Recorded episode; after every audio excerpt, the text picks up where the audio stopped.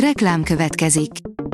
Ezt a műsort a Vodafone Podcast Pioneers sokszínű tartalmakat népszerűsítő programja támogatta, mely segít abban, hogy hosszabb távon és fenntarthatóan működjünk, és minél több emberhez érjenek el azon értékek, amikben hiszünk.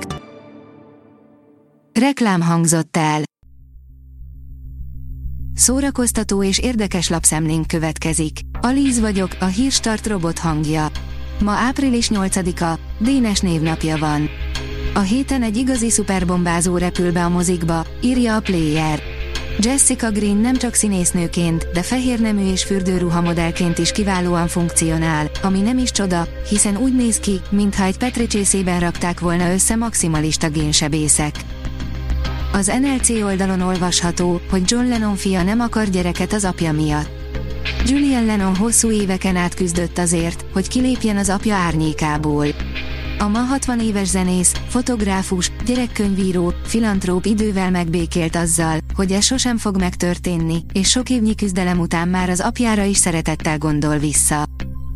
A Telex oldalon olvasható, hogy győzikével indít tehetségkutatót a Dick TV.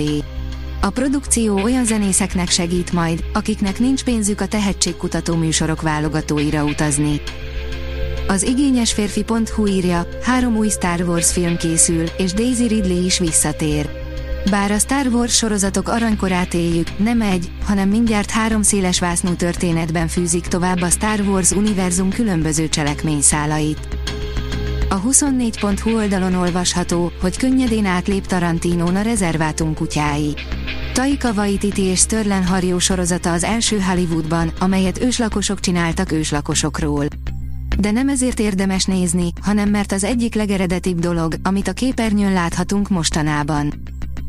A könyves magazin írja, Knausgård regénye a bennünk és a világban lakozó sötétség könyve.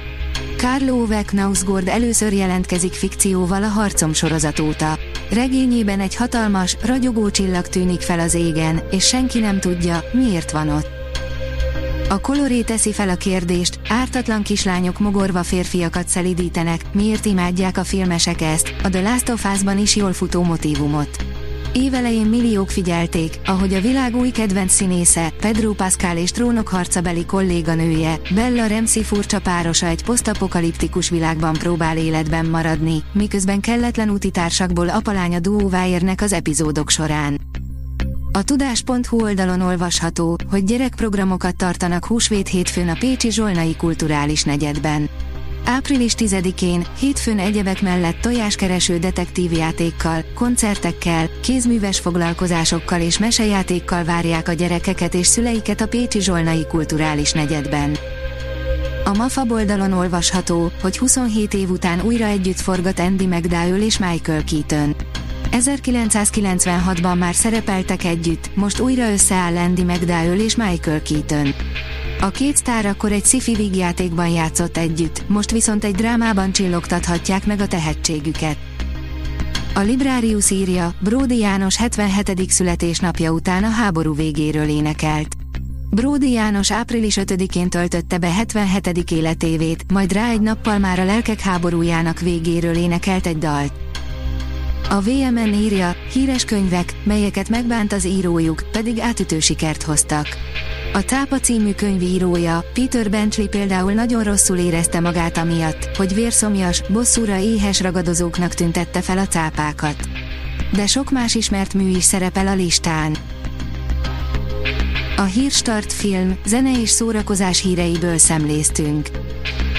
Ha még több hírt szeretne hallani, kérjük, látogassa meg a podcast.hírstart.hu oldalunkat, vagy keressen minket a Spotify csatornánkon, ahol kérjük, értékelje csatornánkat 5 csillagra. Az elhangzott hírek teljes terjedelemben elérhetőek weboldalunkon is. Köszönjük, hogy minket hallgatott!